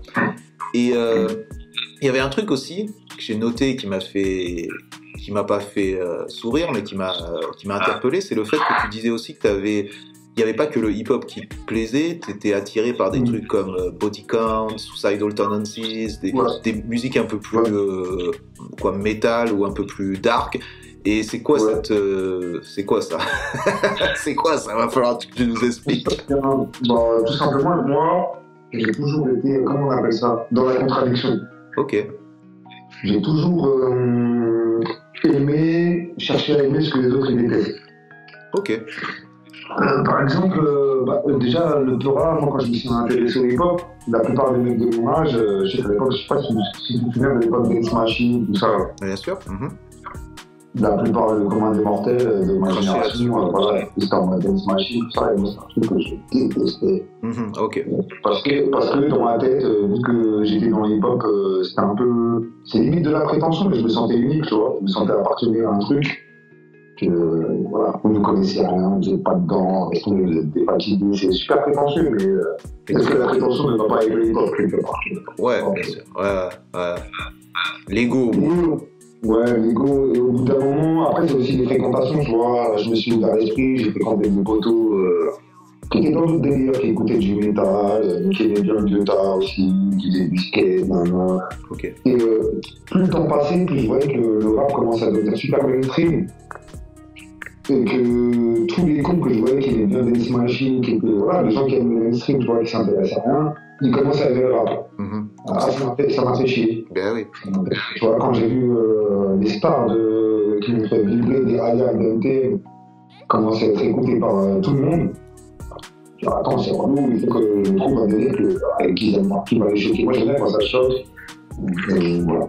C'est pour ça que je me suis tourné, je, je me suis intéressé au métal. Et je trouvais qu'il y avait. euh, dans ce que j'aimais dans le métal, voilà, c'était un truc à part, un truc. euh, vas-y, il y avait une arrogance, euh, c'est un peu en, dehors des clous, c'est pour ça que m'intéresse. Ben, C'est rebelle. C'est juste rebelle. Et je pense que c'était ça qui t'intéressait dans le hip-hop. Mais ce que tu dis là, c'est quelque chose sur lequel je me, je me reconnais totalement. Et je pense que plein de gens de notre époque se reconnaissent. C'est-à-dire que tu trouves un mouvement qui finalement, tu te trouves bien là-dedans. Et ça devient mainstream, ça devient pour le pour le pour tout le public. Et là, tu dis non, c'est plus la même chose, c'est plus le truc que, que j'ai kiffé. On perd euh, l'âme de ça. Mais en même temps, euh, ce truc, euh, c'est ridicule et tu l'as, tu l'as dit aussi, c'est aussi ridicule parce que le fait que ça s'ouvre au grand public, ça n'empêche pas qu'il y ait d'autres gens qui arrivent et qui fassent des trucs extra. Euh, voilà. Donc en fait, ça, c'est, bah, c'est que ça comme tous les mouvements quoi. Écouté un truc sur, euh, sur, euh, je me rappelle plus de son nom, donc euh, les gens m'aideront après ou, ou le rediront, mais le manager de des Berruriers Noirs. Et il disait Ouais. exactement la même chose par rapport au punk et tout, tu vois, où ce, ce côté, à partir du moment où, euh, où, ça, où c'était un truc subversif, tout le monde était dedans parce que ça te, Mm. voilà, ça, ça te représente. Et à partir du moment où ça devient mainstream, euh, tu perds, Ah, tu perds l'âme de ce truc-là, mais en même temps, ça, ça t'apporte beaucoup de richesse. Donc c'est à toi de, c'est à toi de naviguer là-dedans et rien n'est mauvais ou rien n'est bon par rapport à ça. Je pense que la réussite, bah, c'est parce que c'est la réussite d'être mainstream, tu vois ce que je veux dire? Et la réussite, regarde IAM ou regarde NTM ou plein d'autres gens, ils ont Mhm. fait quelque chose de bien, ils ont créé des choses, ça a été... Ouais, bien sûr. Mhm. Et ça, avec le temps, ça passe, le côté rebelle. Moi, ça fait pas longtemps. hein. Moi, je dis toujours, euh, je me suis, euh, je me suis dénazifié avec le temps, en fait. J'accepte, euh, j'accepte beaucoup, beaucoup plus de choses maintenant. Euh, et à l'époque, j'étais un peu, un peu tardé. Mais en plus, c'était super contradictoire avec le fait que le groupe auquel j'appartiens est devenu un groupe mainstream. Et euh, c'est un truc de ouf, c'est que euh, moi, j'ai mal vécu cette période, tu vois. Ok. où je voyais qu'on on était devenu un groupe, euh, bah, un groupe populaire. Euh, Il y a des minots qui viennent à nos concerts, euh, on est ultra diffusé sur Skyrock. Et euh, moi, dans mon côté euh, passionnel avec ça, comme ça, je me dis putain. Ce serait mentir si je dirais que c'est pareil. Déjà, je suis moins sur la paille et je suis sorti de mon trou. Voir du pays et vivre des moments forts avec mon crew qui fait entre nous et rendre fiers les nôtres qui nous ont connus et soutenus avant tous les autres. C'est pour Putain, ouais, c'est relou. Et après, tu connais, je suis un être humain. Au bout d'un moment, quand l'argent y rentre, ça te, fait, ça te calme sur plein de choses, tu vois. Ouais. Bon, finalement, c'est cool. En vérité, euh, j'ai pas donné mon boule. euh, c'est ça. Mais euh, tu, rentres, tu, rentres dans, tu rentres dans le système quand tu deviens pop, en fait, ça, tu deviens populaire. Et j'ai mis du temps à l'accepter. Aujourd'hui, je suis super à l'aise avec ça. Parce qu'en vérité, sans ça, je suis personne. Mhm. Aujourd'hui, j'existe en individualité grâce à mon groupe, grâce au, succès qu'on a eu.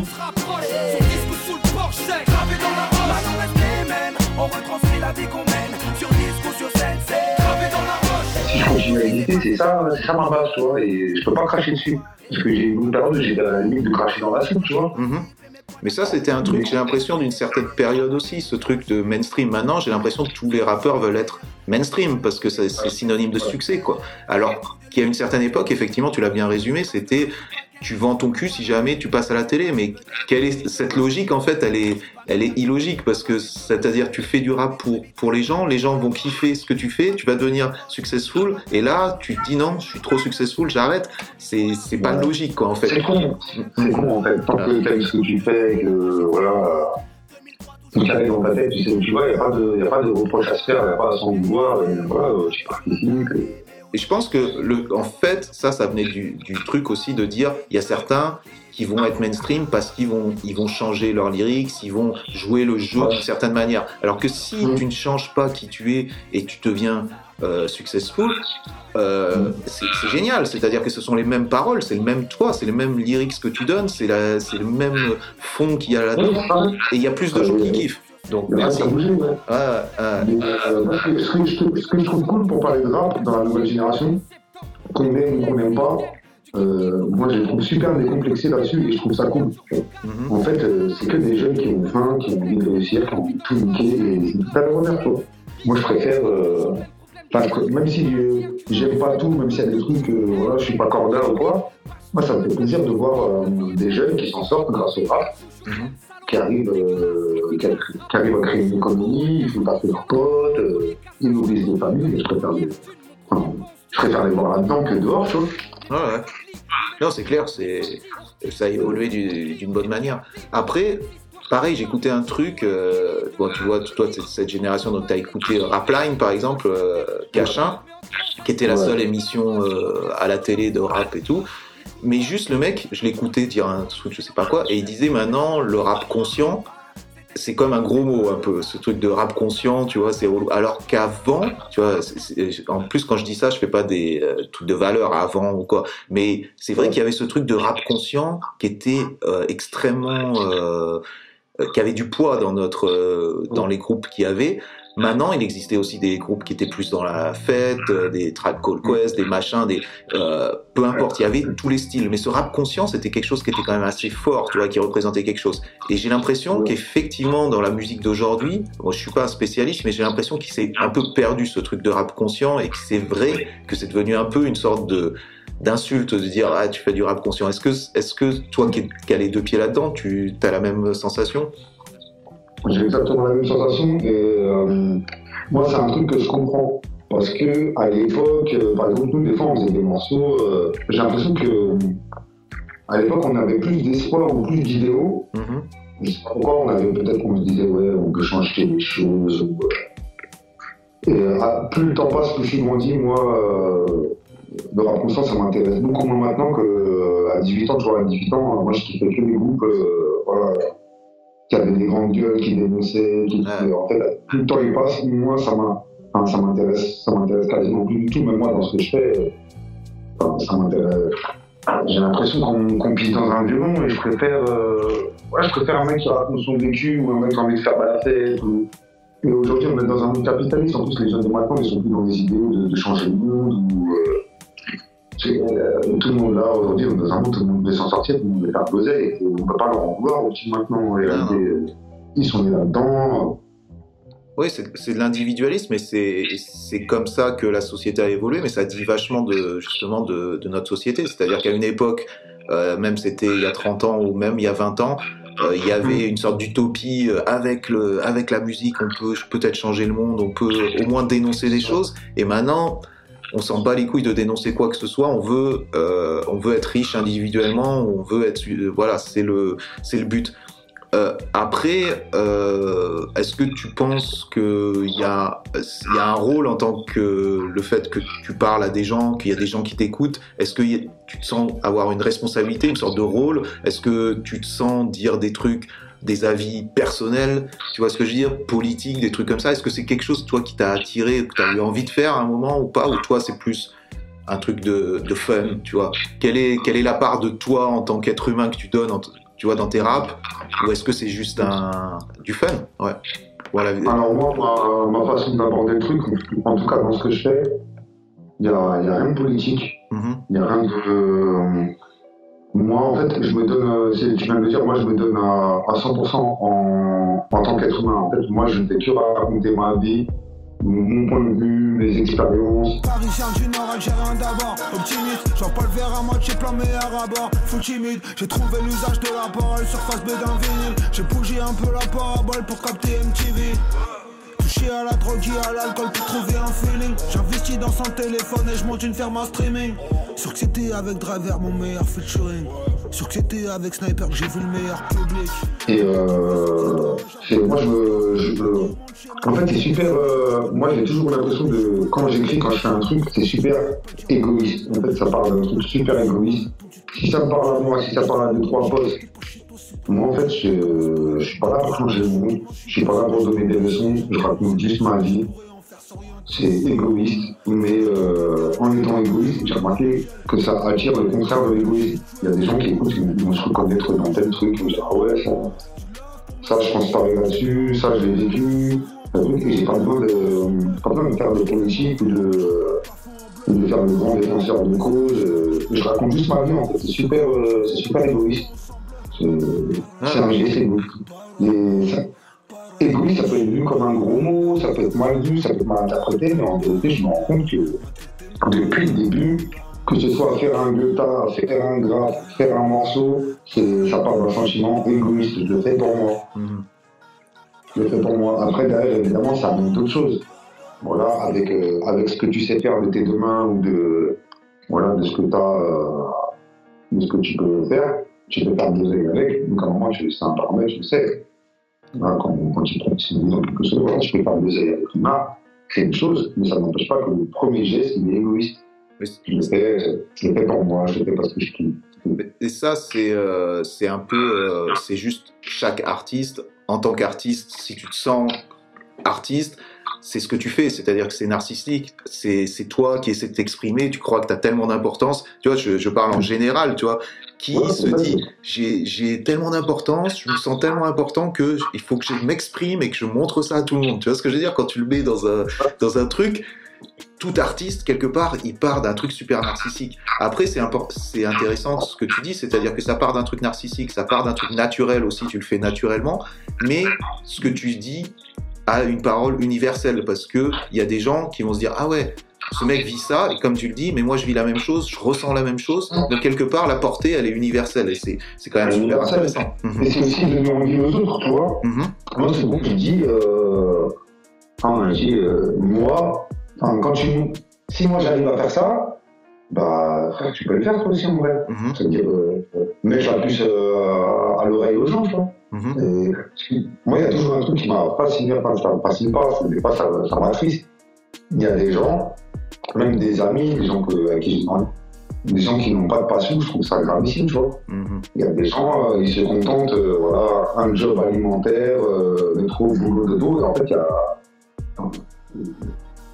ils n'ont pas de passion, c'est malheureux, malheureux de pas de passion, tu vois. Ouais, c'est triste, c'est triste, mais qu'est-ce que tu peux faire pour une personne qui n'a pas de passion tu vois C'est à lui, c'est à toi en tant qu'être humain à te, te chercher et t'en trouver une passion. Tu vois ce que je veux dire? Moi, j'ai le même avis. Euh, ouais, moi, j'essaie de transmettre, tu vois. Des fois, je parle avec des photos, il y a bien un truc que tu kiffes dans la vie, tu vois. Si, euh, je sais pas, peu importe ton kiff. Mm -hmm. c'est un kiff, euh, c'est bien de le développer.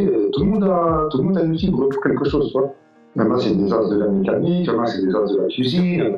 Tout le monde a. Euh, tout le monde peut s'épanouir dans quelque chose. Soit après, il y en a, malheureusement, ils n'ont pas eu la clé, ou ils n'ont pas eu la bonne rencontre, ou je ne sais pas trop. Mais après, tu n'as pas besoin d'avoir. Euh, pardon, excuse-moi de t'avoir coupé, vas-y. Ah, pardon. Non, je dis, moi, je me sens.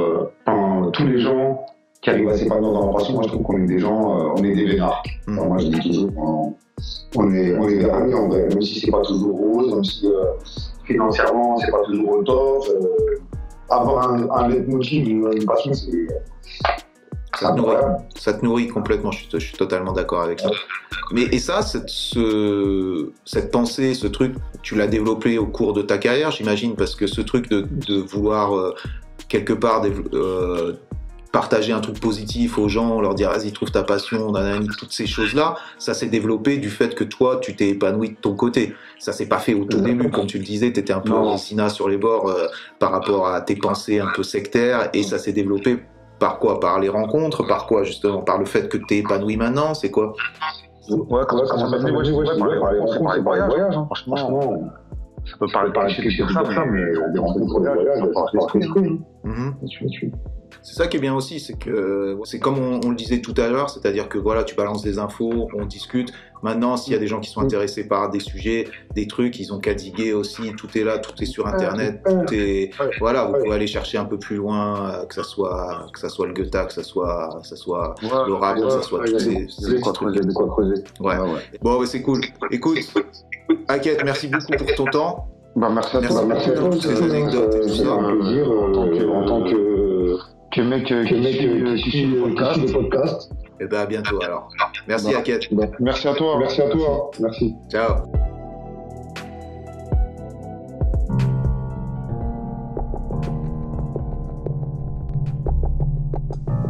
Voilà, fin de l'épisode 31, déjà 31 épisodes. Merci encore à Keto, merci à tous. Qui avaient écouté encore cet épisode, toujours plus nombreux à écouter. J'ai les chiffres, hein, donc euh, ça ment pas, et franchement ça fait kiffer. Donc par contre maintenant on arrive, euh, on arrive à un break là. Je prends le break pour l'été, pour respirer, pour euh, reprendre en septembre encore plus vénère avec plein de gens. J'ai une grosse liste de gens qui tous différents, toujours dans ce même état d'esprit de laisser parler des gens, des passionnés de différents univers qui nous apportent tous quelque chose. En tout cas, moi, ils m'apportent énormément de par leur, euh, dévouement, de par leur carrière, euh, de par leur sincérité. Donc, on continue sur la même ligne. Je vois que ça vous plaît, vu tous les retours que j'ai. Et euh, ça sera donc en septembre. En septembre. Donc, je vous invite durant aussi l'été, si vous avez envie de m'envoyer des messages pour me proposer des, possibles invités. Je lis tout et je retiens et, ça, m'influence aussi pour, pour proposer à, certaines personnes. Donc merci encore. J'en profite aussi pour euh, remercier tous les gens qui m'aident sur ce podcast, en particulier, euh, Sid, donc qui fait, euh, qui fait tout ce qui est montage sonore. Donc vous avez pu remarquer quand même que depuis le tout début, ça a évolué au niveau son. Ensuite, euh, donc je le, redis encore, mais tous les gens qui m'envoient des, messages, tous les gens qui sont abonnés au Patreon, donc les gars, merci, merci, c'est un, soutien qui, m'aide pour avancer. Euh, les gens qui suivent aussi sur Instagram, et donc continuez, vous avez les liens si vous voulez euh, continuer à vous abonner au Patreon, si vous voulez juste nous suivre sur Instagram, juste être là, faites passer le mot, ça aide. Donc continuez, il y a les liens qui sont là et, euh, passez un bon été et on se voit en septembre. Merci à tous. Ciao.